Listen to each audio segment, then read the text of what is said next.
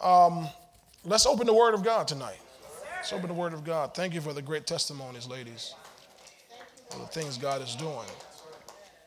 What she was referring to, Liz was, was referring to with the Senate, was, uh, I'll just say the certain political party, the Democrats, what they wanted to do was to codify uh, Roe versus Wade. In other words, take it out of the uh, Supreme Court and actually run it through legislation and make it a law. If they had done that, it would have been almost impossible to reverse that. And so, what they want to do before they before the Supreme Court actually puts out their final um, resolution coming up here in, this month, next month, July, whatever it is, they wanted to codify it, make it a law. And uh, what happened? They didn't have enough people to pass. They they had. what, what, they, what they figured was they would have enough votes where if uh, Kamala Harris, vice president, right? Pretend vice president, and she comes in and she's the, she's the deciding vote because she's the vice president, pretend vice president. So she comes in, she can split it because she, they figure 50 50. So she was there sitting there ready. And what happened? One of their own said, No, I'm not going to go for it.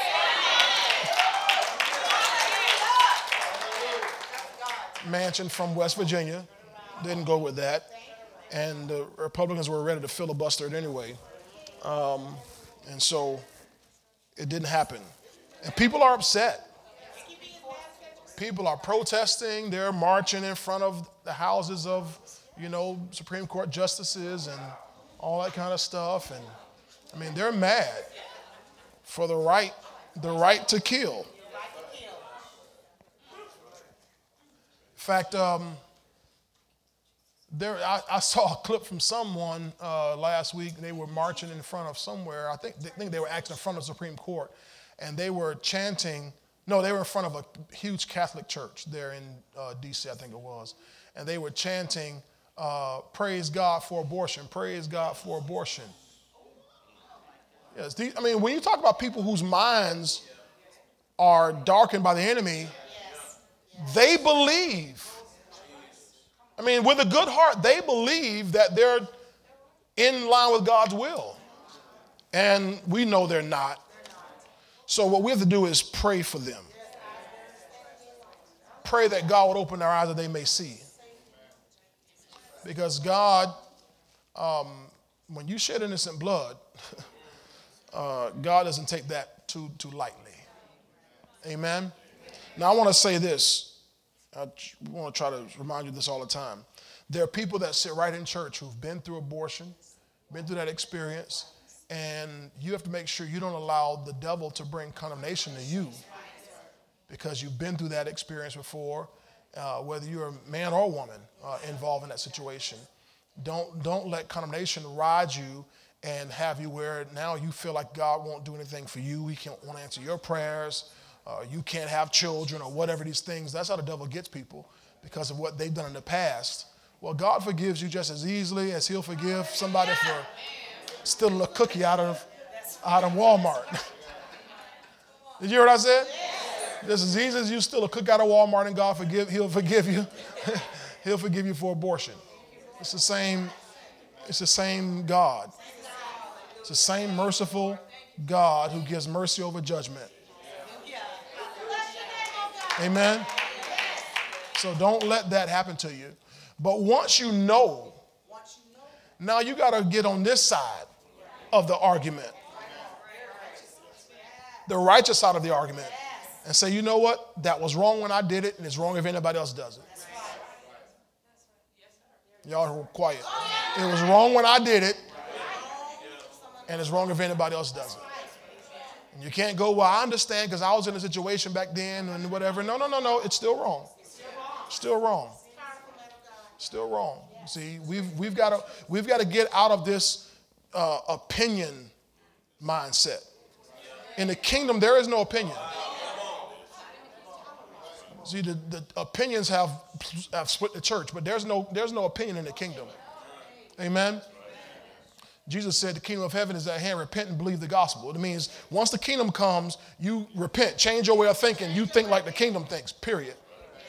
Amen? Praise the Lord. Well, I think I think people should be able to make their own choice and live how they want to live. They want to be homosexual, let them be homosexual. That's not what God says. Y'all are quiet in this Presbyterian church. That's not what God says. See, see, if, if you if you don't, well, we we just being too hard. We're not being hard. We're just being being right with the word. Okay, and we toe that line with the word of God. Because the moment you you say that's okay, then wh- where do you stop? Where do you stop? I said the moment you say that's okay, then where do you stop? Well, a man shouldn't be with no dog. Well, wait a minute. You just say he can be with another man. Where do you stop?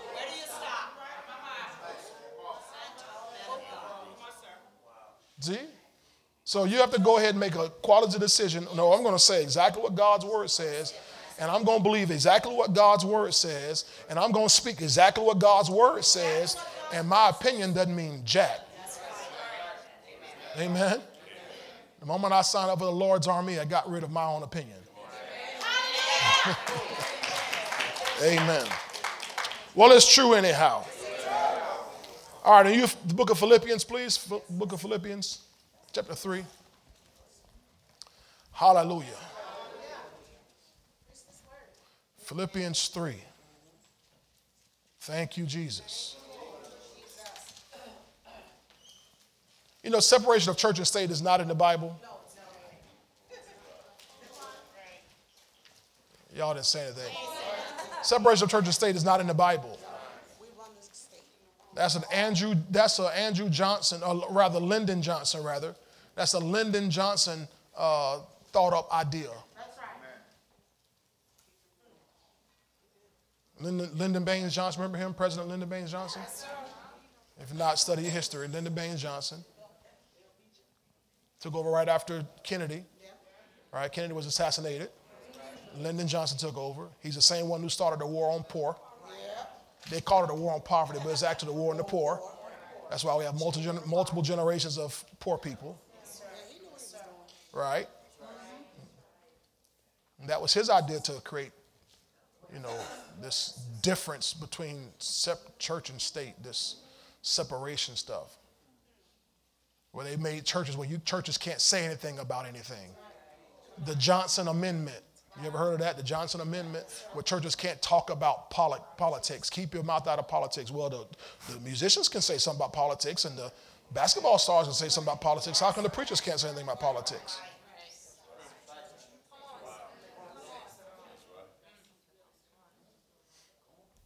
Hello? Hello? Well, we're going to take your tax, tax status from you. We don't need it. Don't need it. Well, how are you going to pay your taxes? Just go fishing.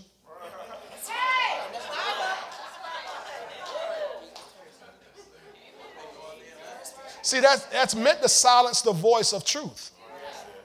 That's meant to silence the voice of truth. And if you don't stand for truth, then you can't stand for anything. And so the church isn't supposed to be silent about these issues. Hello, somebody. Amen. I better say this for a Saturday morning because y'all don't. Amen. Philippians 3 3. Are you there? Okay, let's read together. Ready? Read. For we are the circumcision who worship God in the Spirit, rejoice in Christ Jesus, and have no confidence in the flesh. Have no confidence in the flesh. Tonight I'm talking about part two of put no confidence in the flesh. Father God, tonight, thank you again for giving us opportunity to, we have to spend this time in your word. I pray that you give us hearing ears, seeing eyes, and receiving hearts. I pray, Father, that you anoint me afresh to minister the word of God. I ask you that you give me divine utterance utterance from your spirit, oh God. Let me uh, think things I have not thought, hear things I have not heard, and say things that have not crossed my mind. I pray, oh God, that you would speak to me, Lord, divinely tonight. I pray in Jesus' name. Let your people receive your word with thanksgiving and gladness, we pray in Jesus' name. Amen. Amen. Amen. All right, take your seats tonight. All right, so we've been talking about how, and, and it's so great how uh, Sister Liz uh, mentioned about how if you can build it and form it in the, all these things you can with your hands, how it's not God. Because that's what we're talking about. Right. Exactly what we're talking about. That God is trying to get us to operate differently. Yes. That you and I are not normal people. Right. Tell your neighbor, I'm not normal. I'm not talking about you're crazy. I'm talking about you're not normal. You're not of this world. You're in this world, but you and I are not of this world. Am I right about it? We're from a whole different country. Our citizenship is from heaven, right? We're ambassadors from heaven. And so you and I operate a whole different way than the world operates, right? In the book of uh, Romans, chapter 12, and verse 2, you know, the Bible says, Be not conformed to this world, right? But be what? Transformed by the renewing of your mind. So don't be conformed. I told you last week, whatever you and I see the world doing, do the exact opposite. I'll come over here. Whatever you see the world doing, do the exact opposite. If it's trending, you trend the other way. If they're running hard one way, you run twice as hard the other direction. Because there's a way that seems right to a man, but the end thereof is death or destruction. Right? So you and I don't want to go down that way that seems right. We want to go the whole other way. Right? There's this broad way. There's this straight gate that leads to destruction. Right? But we want to go down that that uh, that narrow way. That that straight that straight gate. I said there's a broad way and a wide a wide way, right? A wide gate. But we want to go the other way and go exactly in the way that God gives us to go, which is which is antithetical to the world. It's contrary, opposite to the way the world operates. Hallelujah. Thank you, Lord. Now, Romans 12, 2, again, it says, Don't be conformed to the world. I want you to me to get that on, from, in the Amplified Classic, please, for me. Amplified Classic, Romans chapter 12 and verse 2. Look at what it says. It says, do not be conformed to this world, this age, fashioned after and adapted to its external, superficial customs or way of doing things. Got it? He says, but be transformed, changed by the entire renewal of your mind, by its new ideals and its new attitude. Somebody say, I got a new attitude by its new ideals and its new attitude, so that you may prove for yourselves what is the good and acceptable and perfect will of God, even a thing which is good and acceptable and perfect in His sight for you. All right? Now, give me that same uh, verse in the Living Bible, please, in the Living Bible. Look at what it says here. It says, Don't copy the behavior and customs how many of y'all agree with this tonight? Don't copy the behavior and customs of the, isn't it wild that the church seems so eager to copy the behavior and customs of this world? That we're going to do everything the same way the world does it? I mean, it's like the church, which should be the most creative force on this planet. I mean, we have the nature of God we should be the most creative, and yet the world is mimicking, imitating, copying the world. The, the church copies the world's way of doing music, the world's way of dressing, the world's way of carrying itself. And wait a minute, we're the creators. If anybody should be setting the trend, it should be us. I mean, they should be sampling our music all the time.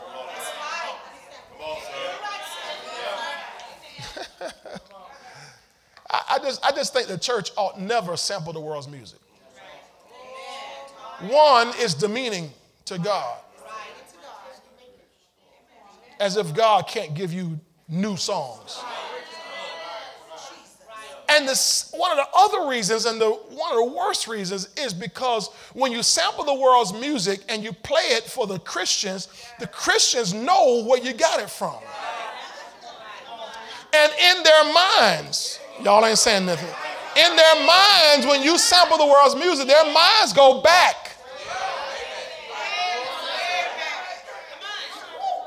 Secondly, I'm, I'm, I'm, on a, I'm on a rabbit trail right here. This is somebody. Thirdly, the, every music has a source. All music has a source. Y'all don't like this. All music has a source. There's an origin, there's a spirit behind all music. I know people don't like this. Pastor, just music. My kids listen to whatever they want to. Let them. And you wonder why they acting like they act. You wonder why you act the way you act. Because all music has a source. They're quiet at this Presbyterian church tonight. All music has a source. And so when you now try to take the a music that comes from an evil source and make it good by putting it putting Jesus on top of it, it still has the evil source. So now what you've just done is introduce the evil source into your gospel Christian music. All right, that's not my point. Let me get leave it alone. Because y'all hating on me right now. Y'all hating on me. Y'all, y'all shooting daggers at me in the spirit. I see it. So don't copy the behavior and customs of this world, but be a new and different person with a fresh newness in all you do and think. A fresh newness. All right? So we're not supposed to be imitating the world. The devil has the whole world tripped up. The devil is, has deceived the world, and he's been doing this since the beginning. Way back in Genesis 3, remember when, when the devil came to, to, uh, to uh, Eve and he tricked her into, into believing there was a problem. You call that? He tricked her into believing there was a problem. And then to, to solve that problem without God. Right? This is like what, what Elizabeth was just talking about here. That to try to get you to do something in the flesh that's not of God to solve a problem that is not really there. That's what all this earth stuff is about. You know, we save the earth, save the planet. Nothing wrong with the planet. Only thing wrong with this planet is sin. The whole earth is groaning and travailing, waiting for the manifestation of the sons of God. Everything's waiting to be delivered into the glorious liberty of the children of God. That's what's wrong with this planet is sin. And until you eliminate the sin problem, we're going to always have earth problems. But you can't fix sin problem with human, human means. So the devil tricked Eve into believing there was a problem. You know, the, the God knows if you eat of this fruit, you, you know, you're going to be wise. You just like him, your eyes be open and so forth. She didn't have a problem with that. She was already like God.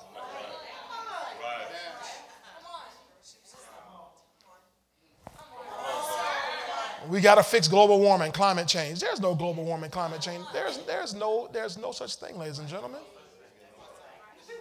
It's climate change. Yes, there's, there's climate change because the earth goes through uh, climatic cycles. Has, it has always done that. Since the beginning of time, the earth has gone through climatic cycles.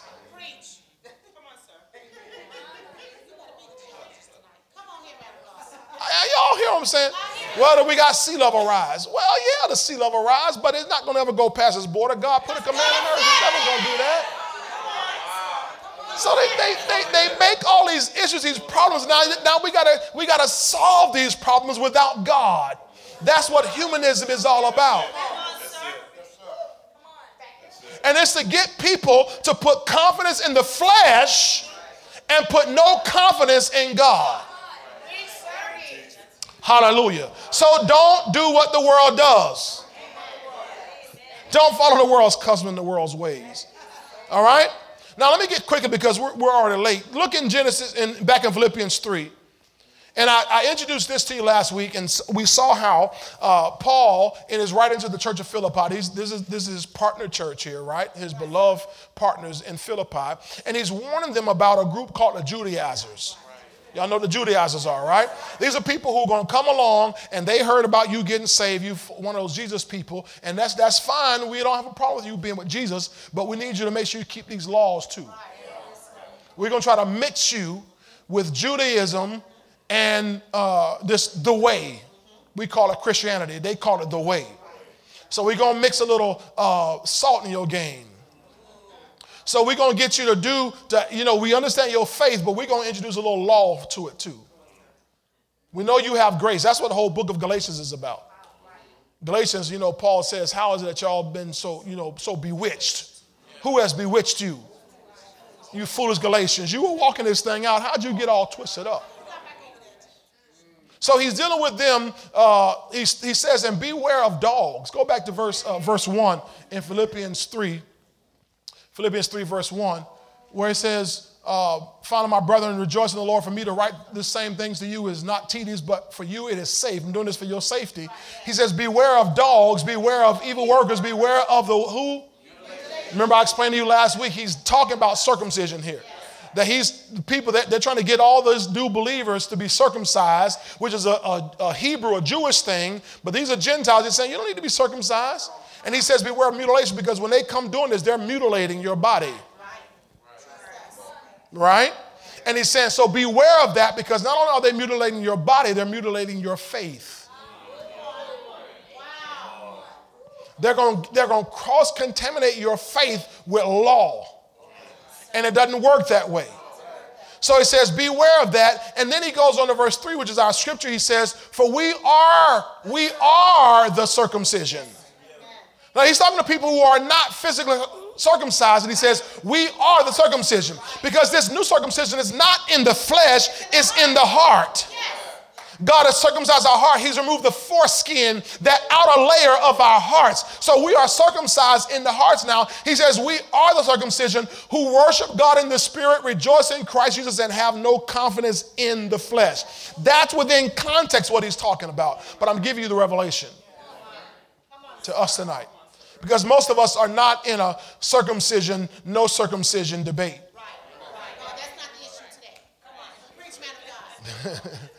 There's nobody who you come here and you get born again on a Sunday morning and you walk outside and somebody says, hey, brother, brother. Nobody's going to ask you, are you circumcised or not? Right? So that's not our issue tonight.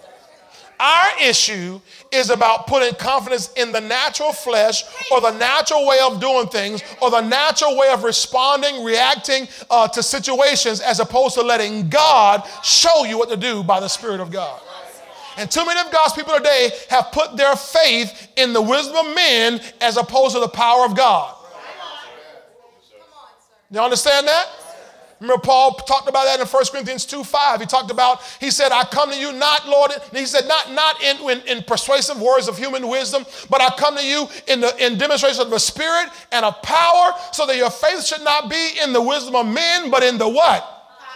in the power of God. And too many people in the body of Christ have resorted to having their faith in the wisdom of men, having their faith in man's power, and have no faith in the power of God. One of the reasons is they've not seen miracles. They've never prayed. They've never sought God's faith. Face they've never cried out till they got an answer from God, and they have their faith in what man can do.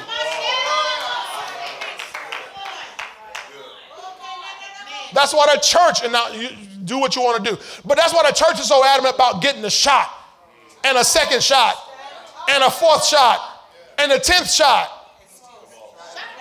and double mass and a face shield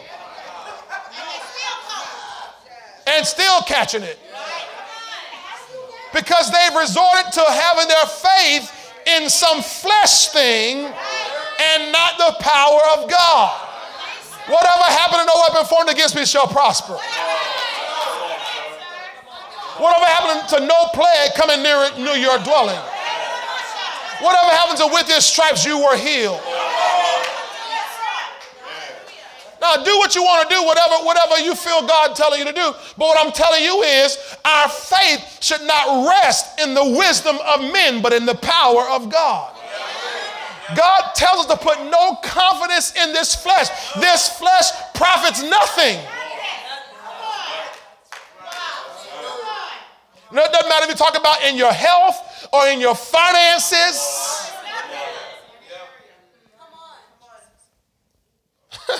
In fixing your marriage. A vacation can't fix your marriage.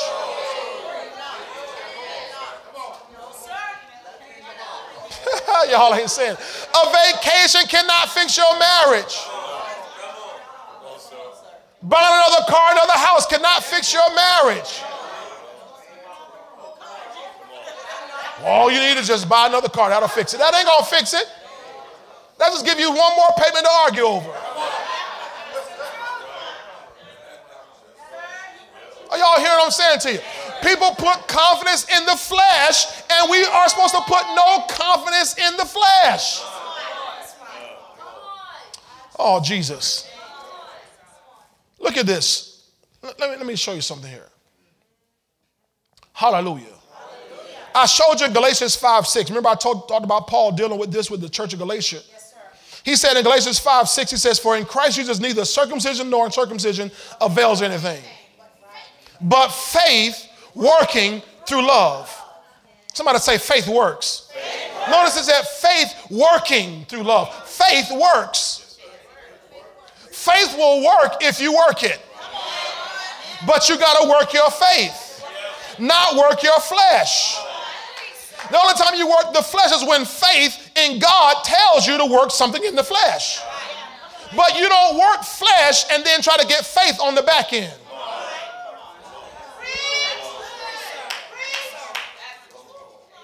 No, faith works. So, not circumcision or uncircumcision, not something in the flesh, is your faith works. Then look at uh, same book, uh, chapter 6, verse 15. Circumcision, non circumcision avails anything but a new creation. But a new creation. So, how many understand you're a new creation? If any man be in Christ, he's a what? All things are passed away, and behold, all things have become new. 2 Corinthians 5 17. Verse 18 says, And all things are of God, who has reconciled all things to himself. Right? So we are of God now. We're a new creation, which means we have a new DNA, a whole new genetic makeup. So now your circumcision means nothing, and your uncircumcision means nothing. What means something is, are you a new creature or not? Because if you are a new creature, you already have what it takes to overcome all things. You already have what it takes to overpower all things. It's about your new creation reality. You are not who you used to be. Now, it doesn't matter if you're black or white, it doesn't matter if you're male or female. It doesn't matter what track you are, what side of track you were born on. What matters is, are you a new creation? Can you say amen tonight? If you are a new creation, you have power on the inside of you to work out all these things. Glory to God.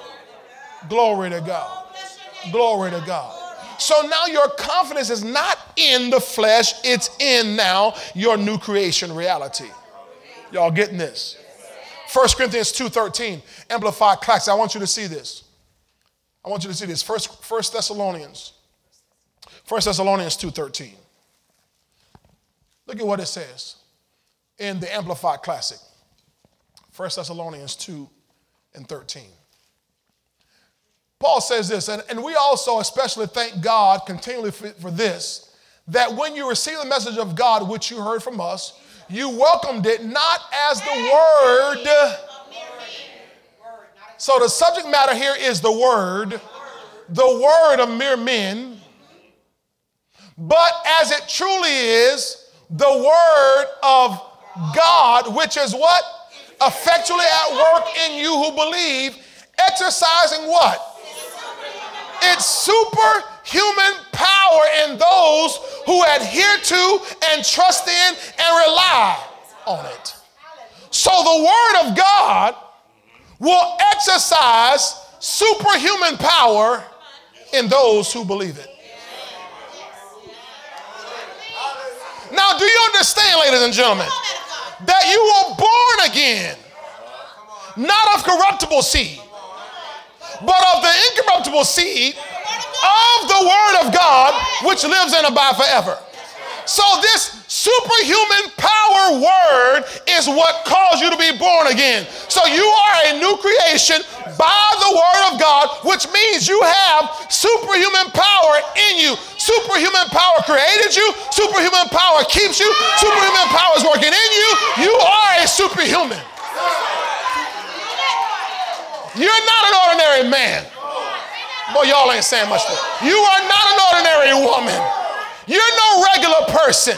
You don't live like a regular person. You don't talk like a regular person. You don't walk like a regular person. You don't act like a regular person. Unless you keep bringing yourself down to the flesh.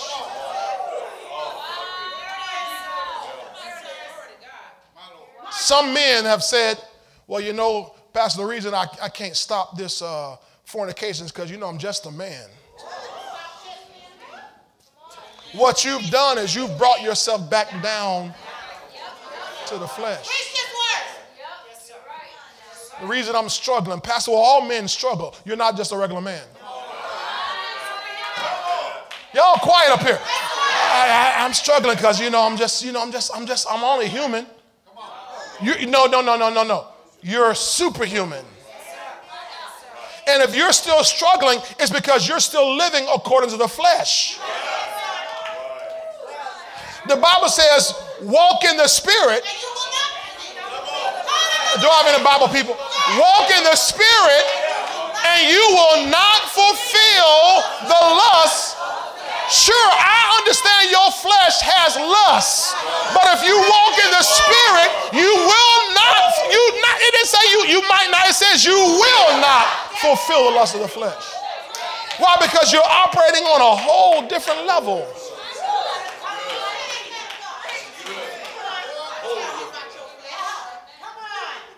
Your flesh cannot rule you. The spirit is willing and the flesh is weak. How you gonna let weak flesh dominate you? Well, I'm, I'm, I'm still struggling. Well, you, you, you better get out your flesh. Get out your flesh. Come on here. Paul, Paul said it over in Romans 7. Put, put up Romans 7. ah, golly. Lord, help me here. Romans 7 and uh, look down here in verse, verse 18. This is why you can't depend on your flesh, ladies and gentlemen. You can't, listen to me. Y'all listening? Yes, sir. You can't depend on your flesh to get you out of debt. Somebody said it right. Your flesh is what got you in there in the first place. I'm going to say that again. Your flesh is what got you in there in the first place. So your flesh will not get you out.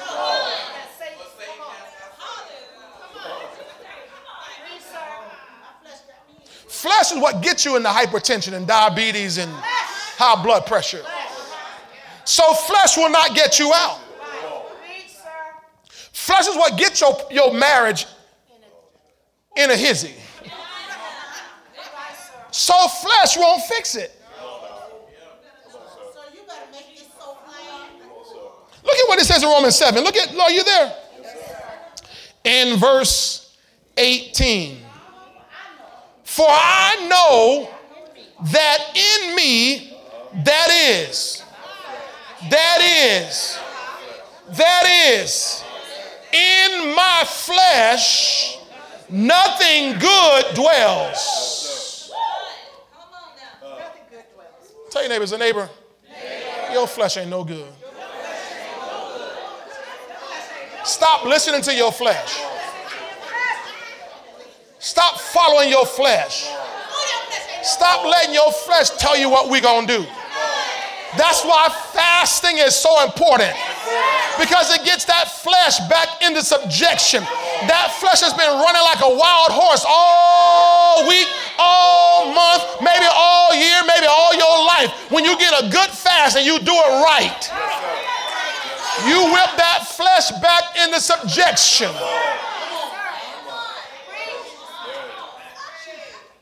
You bring that flesh under control.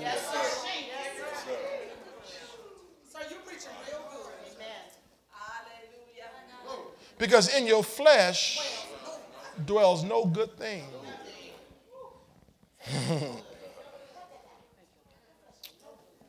Notice, look, can, can, you, can, you, can you see this right here?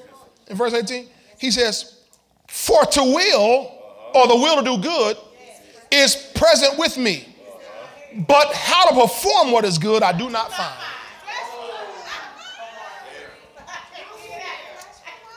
Other words, my spirit knows. And I've even got my soul to a place to will to do good but how to perform it, how to walk it out. I can't find it in this flesh. But it's helping three people in here at least. Your, your flesh will not ever help you out.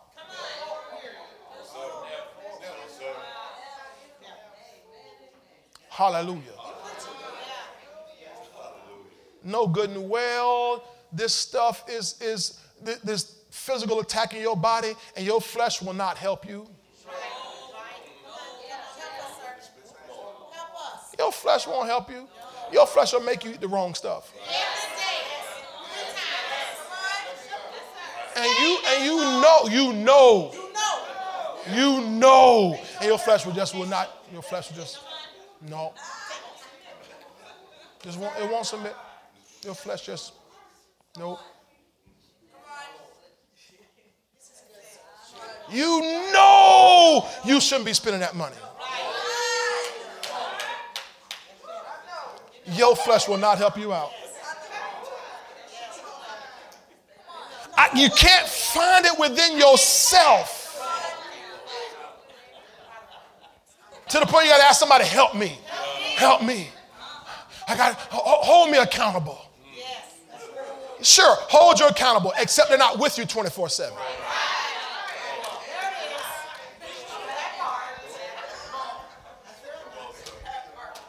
Holy Ghost, is, if the Holy Ghost can't hold you accountable, how somebody,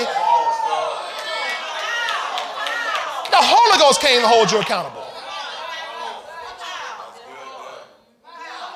The Holy Ghost is with you 24 7, He can't hold you accountable. And you expect somebody else to hold you accountable. You tell the Holy Ghost, sit down. You tell the Holy Ghost, hush, just, just hush. I'm, I'm going to do this anyway.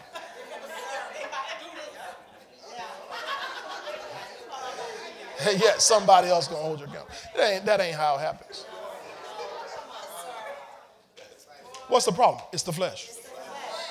So you can put no confidence in the flesh.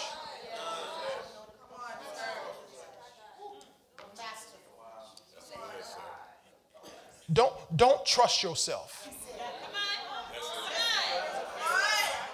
Y'all didn't hear me. Don't trust yourself. This, this ain't even my message, but I'm just I'm just going to keep going because somebody pulled. Don't trust yourself. You know you had a struggle with alcohol. Don't trust yourself to go in no bar.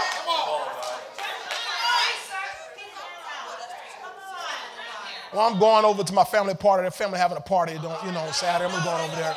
You know, and I know they're gonna be drinking, but I'm strong. Don't you, don't trust yourself.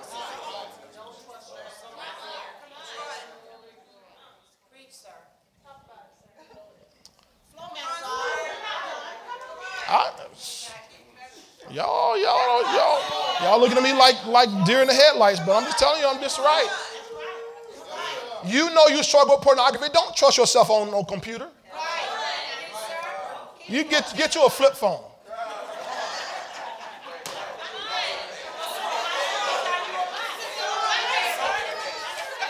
I don't, need, I don't need no data. All I need is cellular service. I can make a call. I don't want no text because somebody might text me something.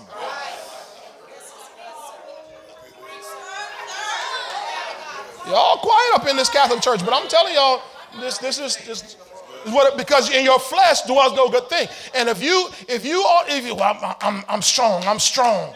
I've heard people tell us that I'm strong, and they ain't in the church now. They ain't walking with God in the least bit. They they were strong. What they had confidence in their flesh.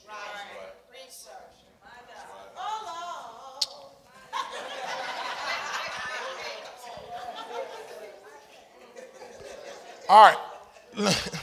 Let me try to move on from this here. Go back to Philippians 3, verse 3. I want to pull up in the, in the Amplified Classic. Philippians 3 3 in Amplified Classic. Hallelujah. No, I didn't, I didn't really mean to talk about all that. That just came up. I'm trying to get us to walk in our authority, to walk in our power and our dominion.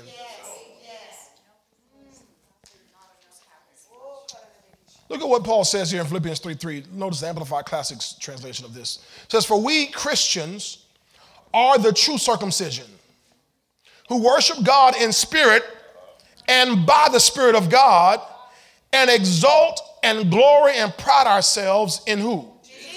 Now, that word exalt means to rejoice, it means to celebrate, okay?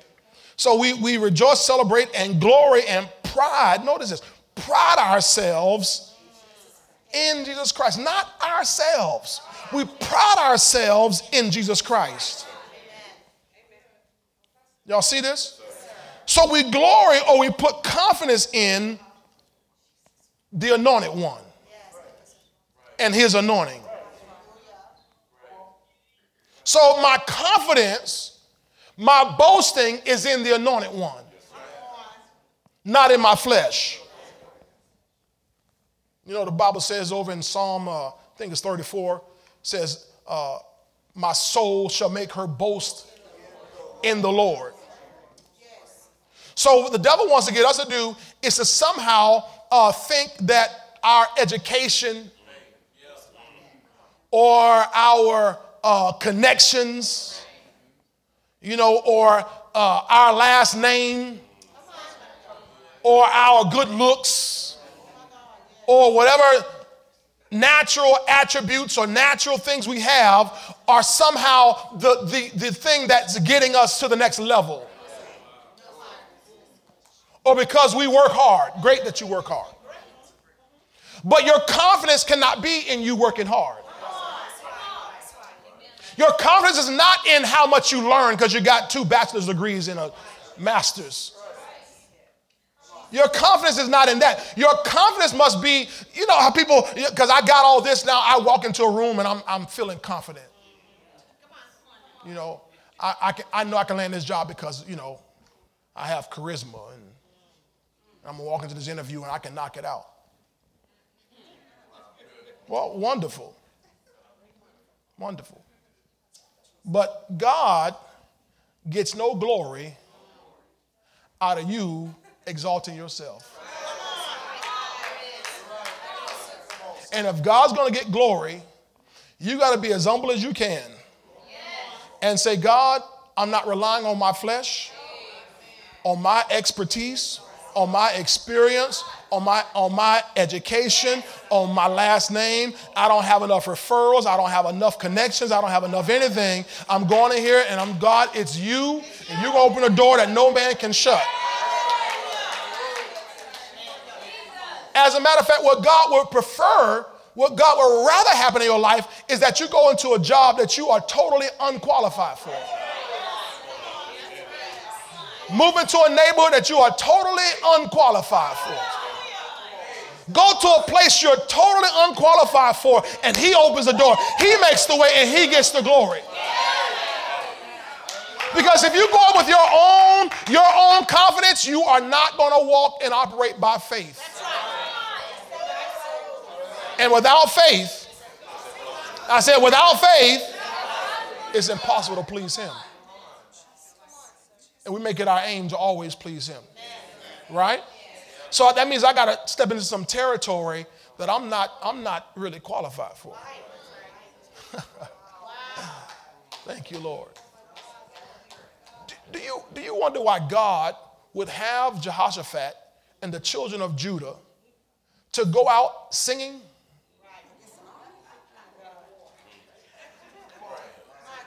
It's so that the flesh could not glory in his presence. Okay, that, that, that'll move you. Do you know why God would have Gideon, who's facing a huge army, and he's got 30,000 men, and God immediately say that's too many? And send home the first uh, 20,000, 22,000, whatever it was, men? Why send them home? Now he's he started with 32,000. Now he's 22,000 are gone because they're scared.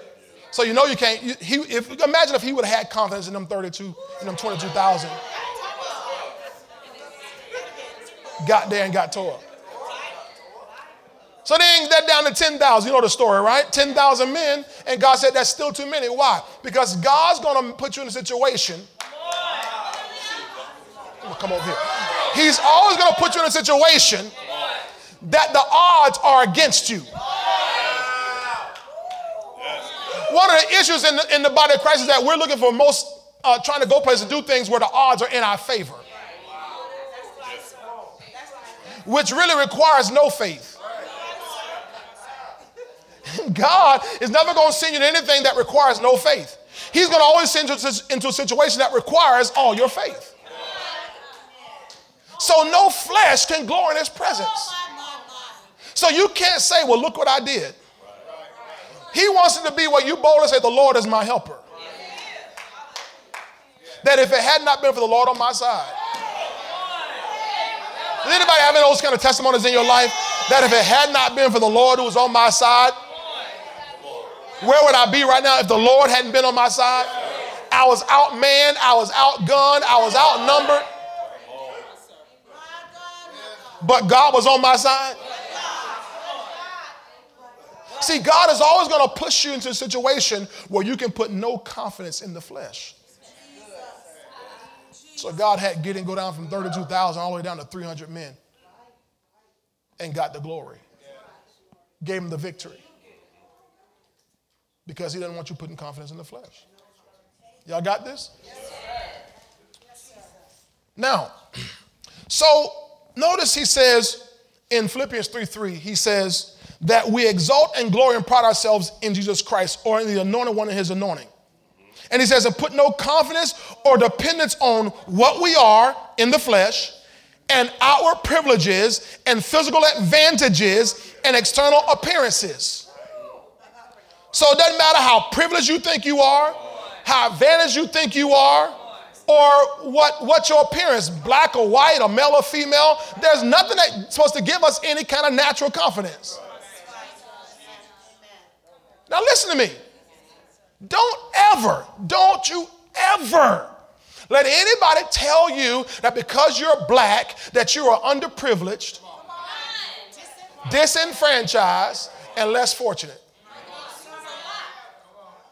or because you come from a certain neighborhood, you weren't born, you know, you didn't grow up in Beverly Hills, that somehow you're disenfranchised, you're less fortunate, and you're underprivileged. Y'all looking at me like, y'all let me know when y'all awake. I'll wake up for y'all. Y'all awake? Don't let anybody categorize you, label you, or your children less fortunate, underprivileged, disenfranchised. See, if they do that and you allow that, you are agreeing with the flesh.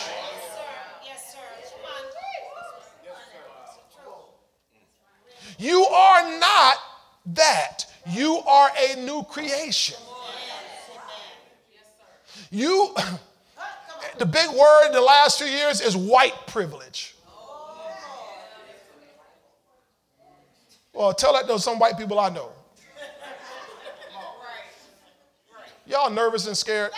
Tell that some. I don't. I know some white people don't have no kind of privilege whatsoever.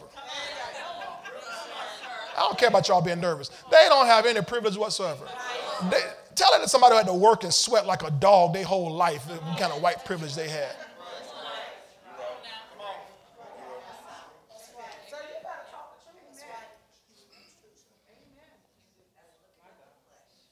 That's the flesh. That's the flesh. Oh, no, Pastor, they got advantages. We're disadvantaged.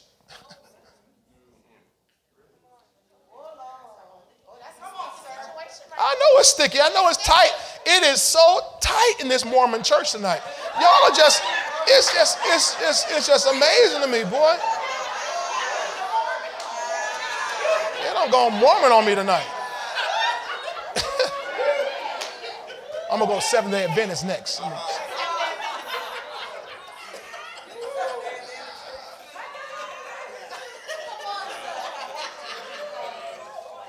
See, all those things get you in your soul caught up in this soulish chatter out there and you begin to, to follow and accept this label that and, and make excuses as to why you can't prosper. Excuses as to why you can't succeed. Because of some man, somebody holding you. God told Joshua, No man, Joshua chapter 1, verse 5, shall be able to stand before you all days of your life as I was with Moses, so I will be with you. So there's nothing to hold you back except you. And if you put yourself in this category, let these labels on you, you are then putting your confidence in the flesh. You're saying the flesh is the one that's dictating the course of my life. I can only go as far as this flesh will let me go. I can only go as far as they'll let black folk go. Look at y'all.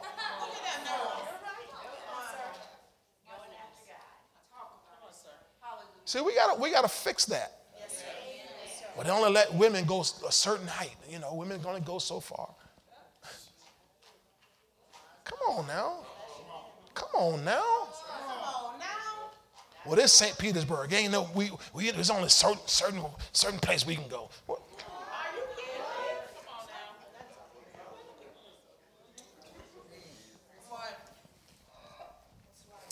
I'm gonna back off. I'm gonna back off y'all. I'm gonna back, I'm gonna back off y'all tonight. I'm gonna back off y'all. Somebody say I have Christ privilege. Put, put Philippians 4.13 on the screen. Put Philippians 4.13. Put Philippians 4.13. Your neighbor, this is your scripture right here. With your underprivileged self. This is, this is your disadvantaged self. Philippians 4.13. I can do all things through Christ who strengthens me. How in the world can I be underprivileged if I can do all things through Christ who strengthens me? How can I be disadvantaged if I can do all things through Christ who strengthens me? How can I be less fortunate if I can do all things through Christ who strengthens me? I can do all things through the anointed one and his anointing, not my flesh. Oh, put it, uh, John 15, thank you, Holy Ghost. John 15. Oh, my, my, my, my, my, my, my, my, my. John 15. Now don't lose, don't lose Philippians 4:13. But John 15, oh, verse 5. Verse 5. Are you there? I am the vine, you are the branches. Now, if a vine and a branch are connected, then what's in the vine is running through the branches. The same juice, the same juice, the same sap that's running through the vine is running through the branches. I am the vine, you are the branches. He who abides in me, just don't cut off from him. Abide in him. Don't abide in your flesh. He who abides in me and I in him bears much fruit. For without me, you are underprivileged. Without me, you are disadvantaged. Without me, you are less fortunate. But Paul told us in Philippians 4:13, but I can do, come on, all things through Christ who strengthens me. So ain't no way in the world I'm underprivileged. Ain't no in the world I'm less fortunate. Ain't no in the world I'm, I'm disadvantaged. Not as long as I'm abiding in him and he's abiding in me. Don't abide in your flesh. Abide in him and let him abide in you. Y'all got this here? My goodness. All right. Let me around this corner here. It's nine o'clock. Now, listen to me. We've got to make sure we're putting our confidence in God, in His Spirit, in His Word. Okay? Not, not even in money. Hello? One of the biggest things I've watched happen, I know, I know I've watched it happen because I and I know how to recognize it because it happened to me and my wife. Is when, you know, when money comes, you feel rich. I'm gonna help, I'm gonna help three people here. When money comes, you feel rich. you feel rich.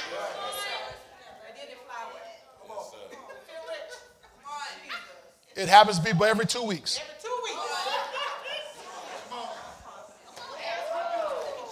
Every two weeks. Paycheck roll in, you feel rich for two days.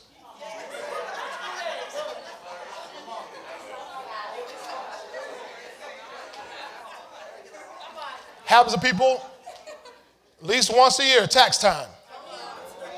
Money comes in and they feel rich. Something comes in, they feel, or, or you begin to, to increase. God gives you an increase in your job. And you get a raise and you, you begin to get promotions and money begins to become uh, more and more, you know, accessible to you. And you start feeling rich. Well, the danger of feeling rich is you begin to use your faith less and your money more. And it's dangerous because you don't you don't stop and ask God about anything. See how quiet y'all just got? You, you start just letting your money tell you what to do.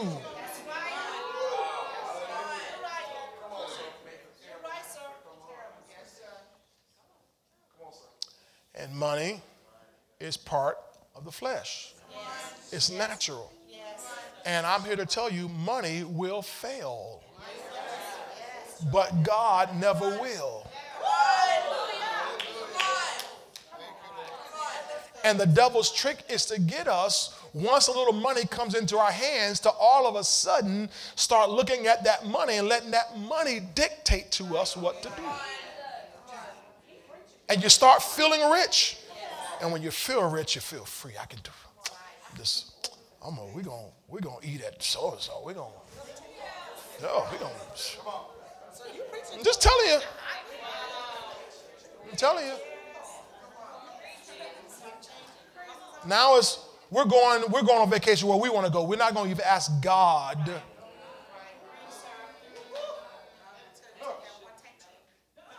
We're not going to ask God anything. We're going to go buy whatever we want to buy. We're not going to ask God anything.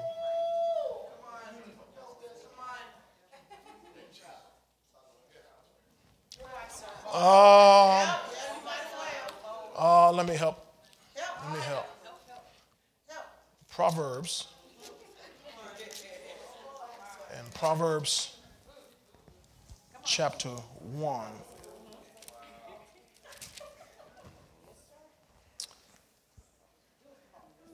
Verse 32. Proverbs 1, verse 32. Are you there? Yes, sir. For the turning away of the simple will slay them.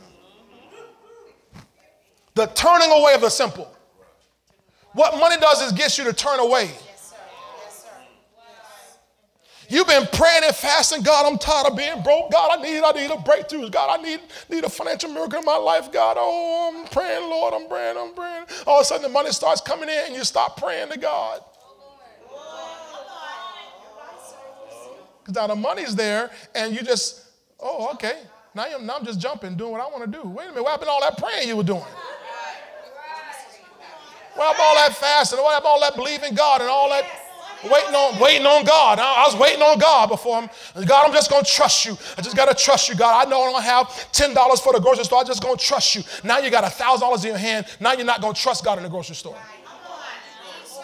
Come on. Come on, man of God. That's true. Y'all don't like this, but I, this this is probably helping at least three people online to keep you from, from going back broke.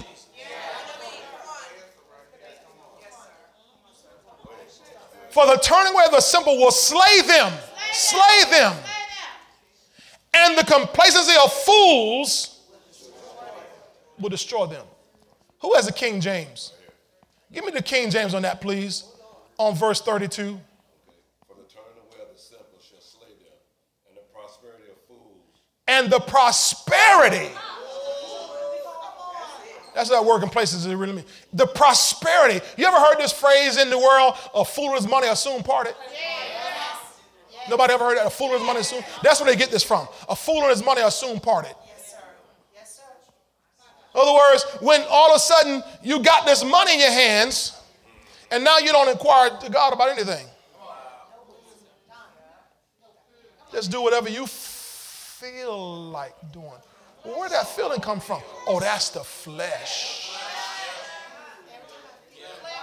That's the flesh. The flesh is not going to tell you to save. The flesh is not going to tell you to invest. The flesh is not going to tell you to sow. The flesh is not going to tell you. The flesh going to say, you know, you know them shoes you've been wanting for the last three years.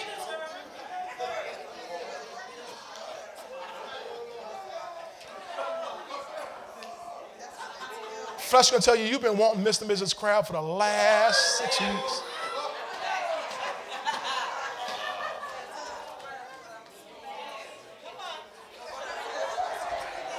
I'm just y'all don't like this, but I'm just telling you. I know this because we've been there.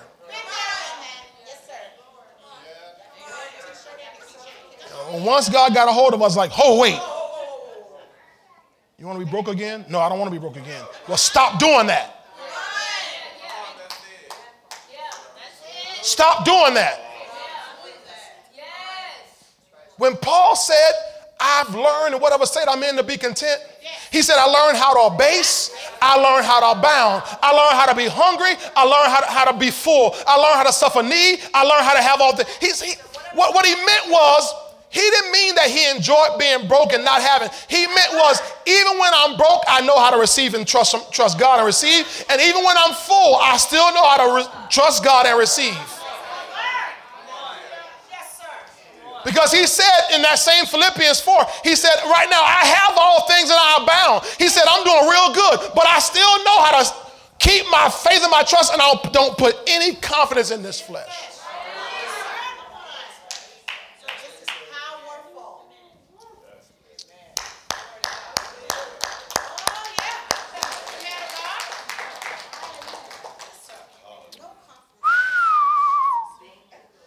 Hallelujah. Thank you, Lord. Since I'm on that money piece, and you don't just get what the world tells you and do what the world tells you to do with your money. Just because somebody's a financial advisor doesn't mean they know a hill of beans about what God's will is for your life.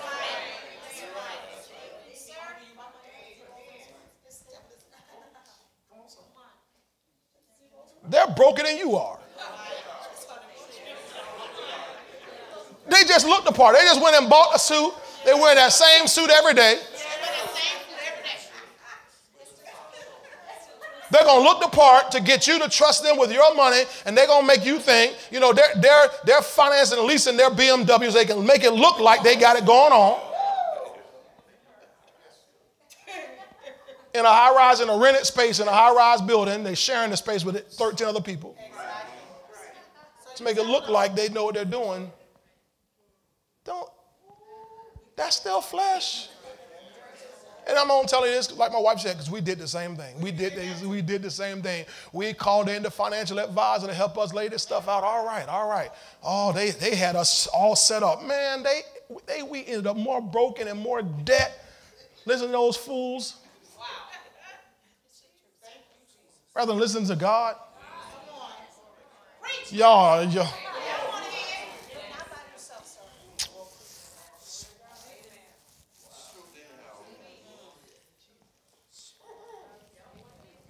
All right. I probably rubbed y'all the wrong way, so I'm gonna let y'all. Put it on the screen, please, media. They saying that, but they don't really I don't know about it. Jeremiah 17. Jeremiah 17, 5, 6, 7, and 8. Jeremiah 17, 5, 6, 7, 8. I love this set of scriptures right here. Hallelujah. Thank you, Lord. Thank you, Lord. Thank you, Lord. Put no confidence in the flesh, Elder Baker. Put no confidence in the flesh.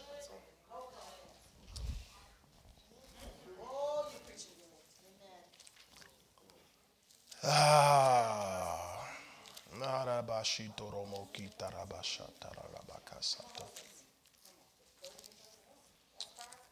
Where'd I tell y'all to go? Are y'all there yet? Okay. Somebody got it? Y'all, y'all read it. Ready to read. All right, wait. Y'all there yet? Jeremiah 17. Start at verse 5. Verse 5, church. All right, it starts with Thus said the Lord. Ready? Read. Thus says the Lord, cursed the man who trusts in man and makes fleshly strength whose heart departs from the Lord. For he shall be like a shark in the desert, and shall not see when the comes, but shall inhabit the harsh places in the wilderness, in a soft land which is not inhabited. So this is the person who putting their confidence in the flesh. And he said you'll be cursed. All right, now let's look at the flip side. Verse 17 and 8. Go ahead. 7 and 8.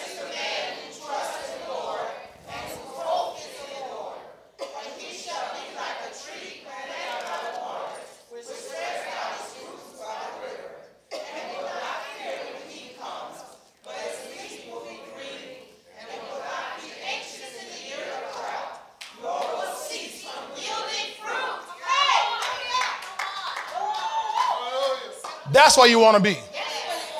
Trust in the Lord, not in the flesh. Don't put any confidence in man and princes and kings and governments and media and entertainment. Don't put any confidence in them. Don't, oh. Don't put your trust, your confidence in doctors and medicine.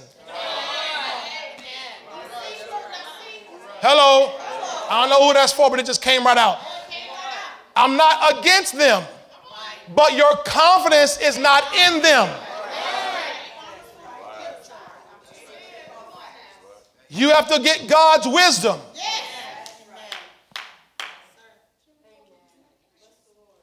Y'all got it?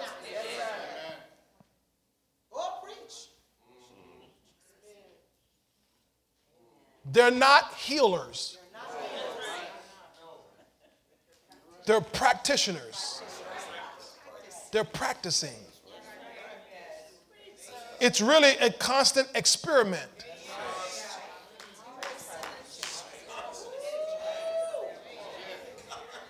That's what they tell you. Hey, you know what? We're going to try this. They know what they tell you. We're going to try this. Well, try. Try. Yeah, that's the best they can do is try. I'm not picking on them. That's the best they can do is try because they don't know. But our God doesn't try anything. He knows exactly what He's doing.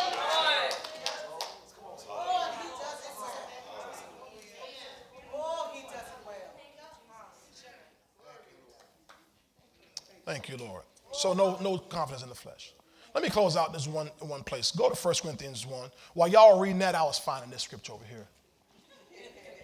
That's why I had y'all read it for me. This last thing came to me. I want to read this here. 1 Corinthians chapter 1, verse 26. I you to see the kind of people that you are. Just promise me you don't get offended. You're not going to get offended? You're not? Okay, you sure? Okay. 1 Corinthians 1, I'm going to start reading at verse 26. You got it? Yes, For you see your calling, brethren and sisterin, that not many wise according to the flesh, not many mighty according to the flesh. This is implied according to the flesh. Not many noble, according to the flesh, are called. So when God called you, it wasn't because you were the upper echelon of society. Here's some news for you. It wasn't because you were the smartest ones he could find. Y'all said you're not going to be offended, right? Matter of fact, some of us were just downright dumb. Just the stupidest people we could find, he could find just the voted least likely to succeed in kindergarten. In kindergarten, they had already voted us. We were stupiditarians back in, in kindergarten. Fell first grade. I mean, it's just not many wise. No, y'all see this here? I'm talking about the people that God handpicks. Verse 27, but God has chosen the foolish things of the world to put to shame the wise, and God has chosen the weak things of the world to put the put the shame of things which are mighty, and the base things of the, the base things of the world, and the things which are despised. God has chosen the things which are not to bring to nothing the things that are. Why? That no flesh glory in His presence. So He didn't choose the best, the cream of the crop. He chose the runt of the litter.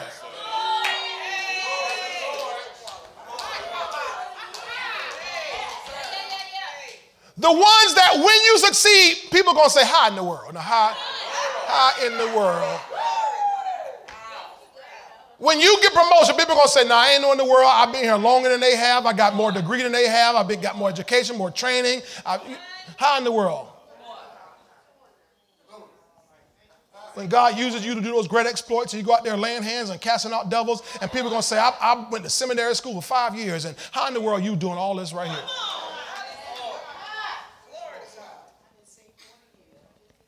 He says to bring to nothing the, the things that are, that no flesh or glory in his presence. Look at this, verse 30. Here's what makes you who you are. Here's what makes you who you are. But of him you are in Christ Jesus, who became for us Come on. Wisdom, what? wisdom from where? From God and righteousness and sanctification and redemption, that it is written, that as it is written, he who glories, here it is, let him glory in the Lord. Wasn't my expertise, wasn't my, my education, wasn't my name, wasn't my, anything I could do on my own. It's all by the grace of God. All by the power of God. That we do what we can do. That we'll be whatever God will have us to be. That we'll go everywhere God wants us to go. Thank you, Lord. And when God tells you to go somewhere and do something, don't start talking like Jeremiah. I'm too young. That's the flesh. It's the flesh talking. No, whatever God told you to do, just go do it. Because it's, it's not, it's not you, it's Him working in you. Jesus Himself said, It's not me, it's my Father in me that does the work.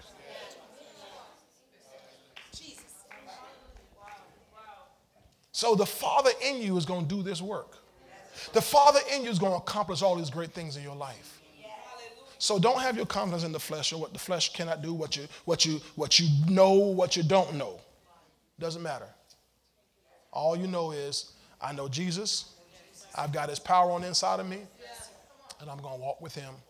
And I'm going to do great exploits in his name. Amen? Y'all got it? Come on, jump on your feet and give God a praise tonight for the word of God. Hallelujah. Come on, give God a praise if you receive that tonight. Hallelujah.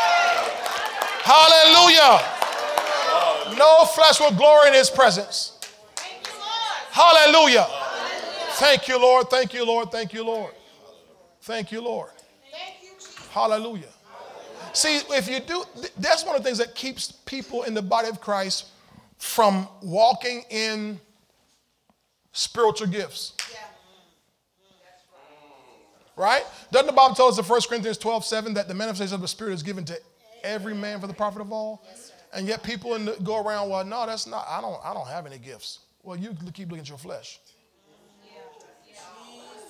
He says, given every man. Then the Bible, Jesus said, These signs shall follow them that believe. Yeah, well, ain't no signs following me. Well, you, are you a believer? Oh, yeah. Well, you act like a believer then and stop acting like a flesh person.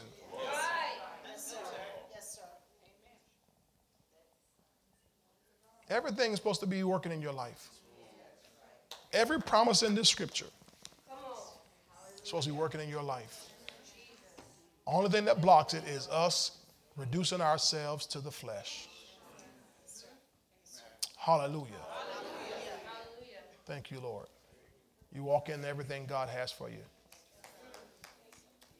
And don't let the flesh keep talking. You tell the flesh, shut up.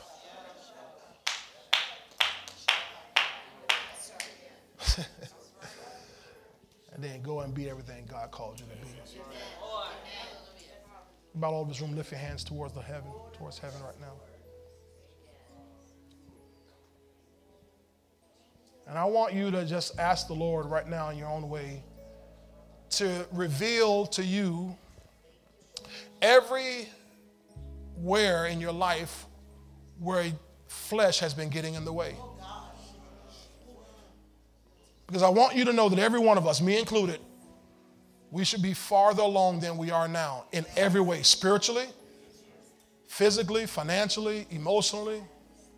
We should all be farther along. We should be doing more, more great works for the kingdom of God. And it's not that anybody outside has held us back. There's been some area of our lives in our own flesh where our flesh has held us back. Maybe it was something that happened to you when you were a child, and unforgiveness was there, or just that resentment or that bitterness, whatever was there. Or maybe you were told something as a child. You were told, you're never going to be nothing.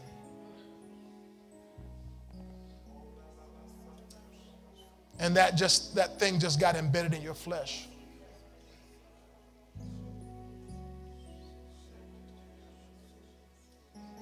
But tonight, tonight, we're going to bring the flesh under subjection. We're going to bring that flesh under subjection. We're going to crucify this flesh.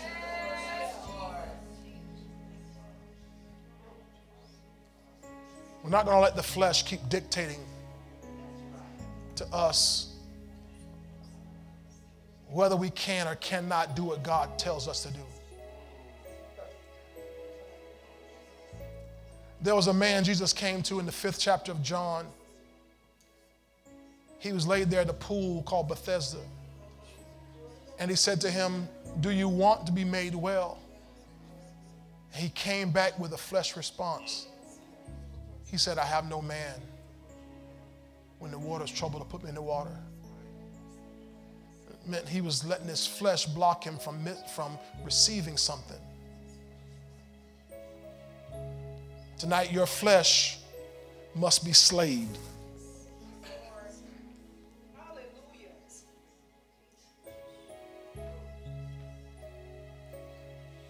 Condemnation gets in there, unforgiveness, those things that settle in there and they will keep you trapped. But tonight, I want you to step out of that. Hallelujah. I talked to you Sunday about dreams, those dreams that God gives you. How He wants you to step out and fulfill those dreams that He's given you. And the flesh says, No, that's too hard. Flesh says, No, that's too much work. And God says, No, I'm with you. I'm going to strengthen you with might by my spirit in your inner man. And when you get my strength inside you, it's going to overpower that flesh.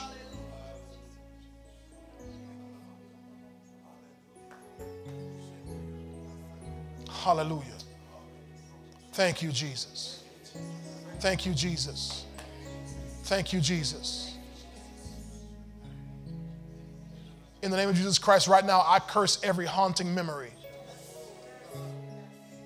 I curse every haunting memory that has embedded itself in the flesh, in the mind of these your people. I curse it now and I command every child, every woman of God, man of God, loosed right now in Jesus' name.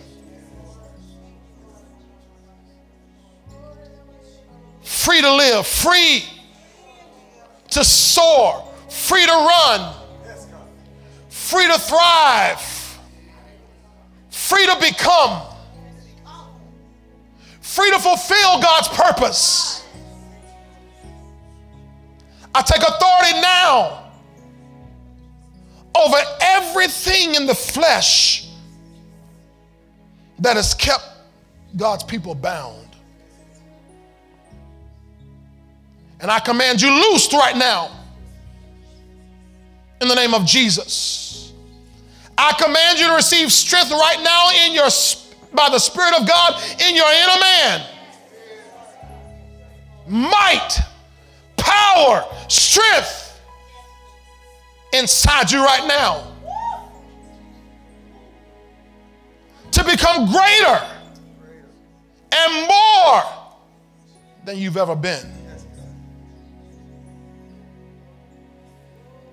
That this flesh comes under subjection, under subjection right now. In the name of Jesus. Every stronghold in the mind. We pull down every stronghold in the mind now. Every high thing that exalts itself against the knowledge of God, we bring it down right now. We bring every thought into captivity to the obedience of Christ now. We cast down every imagination, every argument now. In the name of Jesus. All of Satan's power is broken. All of Satan's power is broken now in the name of Jesus.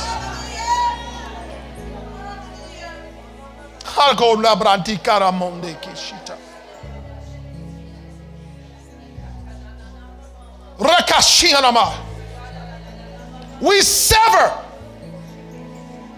every connection, every soul tie to some distant past, to some distant relationship. We sever every soul tie in the name of Jesus that's holding someone back tonight from loving freely now, from walking freely now, from living freely now. We sever every soul tie. Every sexual connection broken.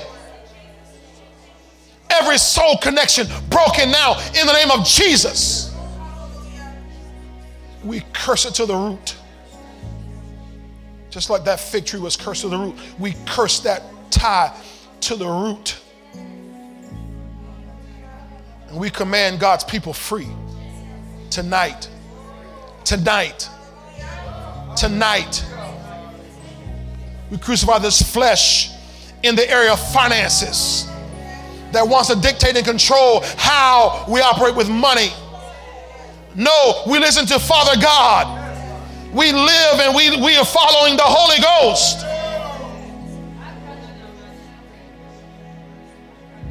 We do what you say do. In the name of Jesus, we break the back of poverty, that spirit of poverty that's been controlling minds even for multiple generations. We curse it right now. At this generation, we curse it now. In the name of Jesus. You are broken now. You are broken now in the name of Jesus.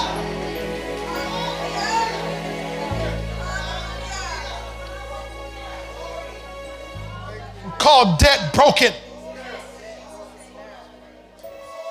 We curse it to the root. Lack and poverty broken now. We curse right now every spirit of infirmity that's attacking the people of God and attached itself. And we call everybody healed in the name of Jesus. We curse right now every hereditary disease, every hereditary condition. We call you now healed. Your flesh is a new flesh. We are now bone of his bone. We are now flesh of his flesh. We're married to Christ. We're married to Christ. We're one with Him. Bone of His bone, flesh of His flesh. So we walk in our victory, healed in our bodies, from the crowns of our heads to the soles of our feet.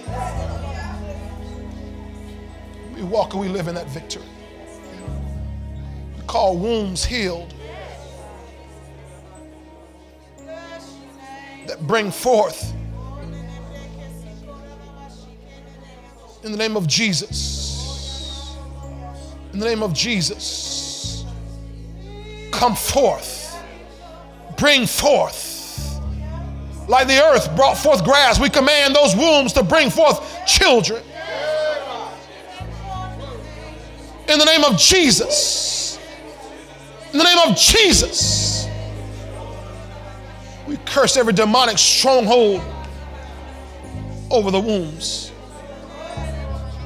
We command them to bring forth tonight. Tonight, it's done. In the name of Jesus. Shorabarakasitarabasata. Shalaramaarabarabakashitaramando keshita. Redaramando rokoshitaramandere kishatarabasata. Leradamando romokishandaramashika yemasata. Shandalamando do kishataramande. Sondre mandarende kishandara masata.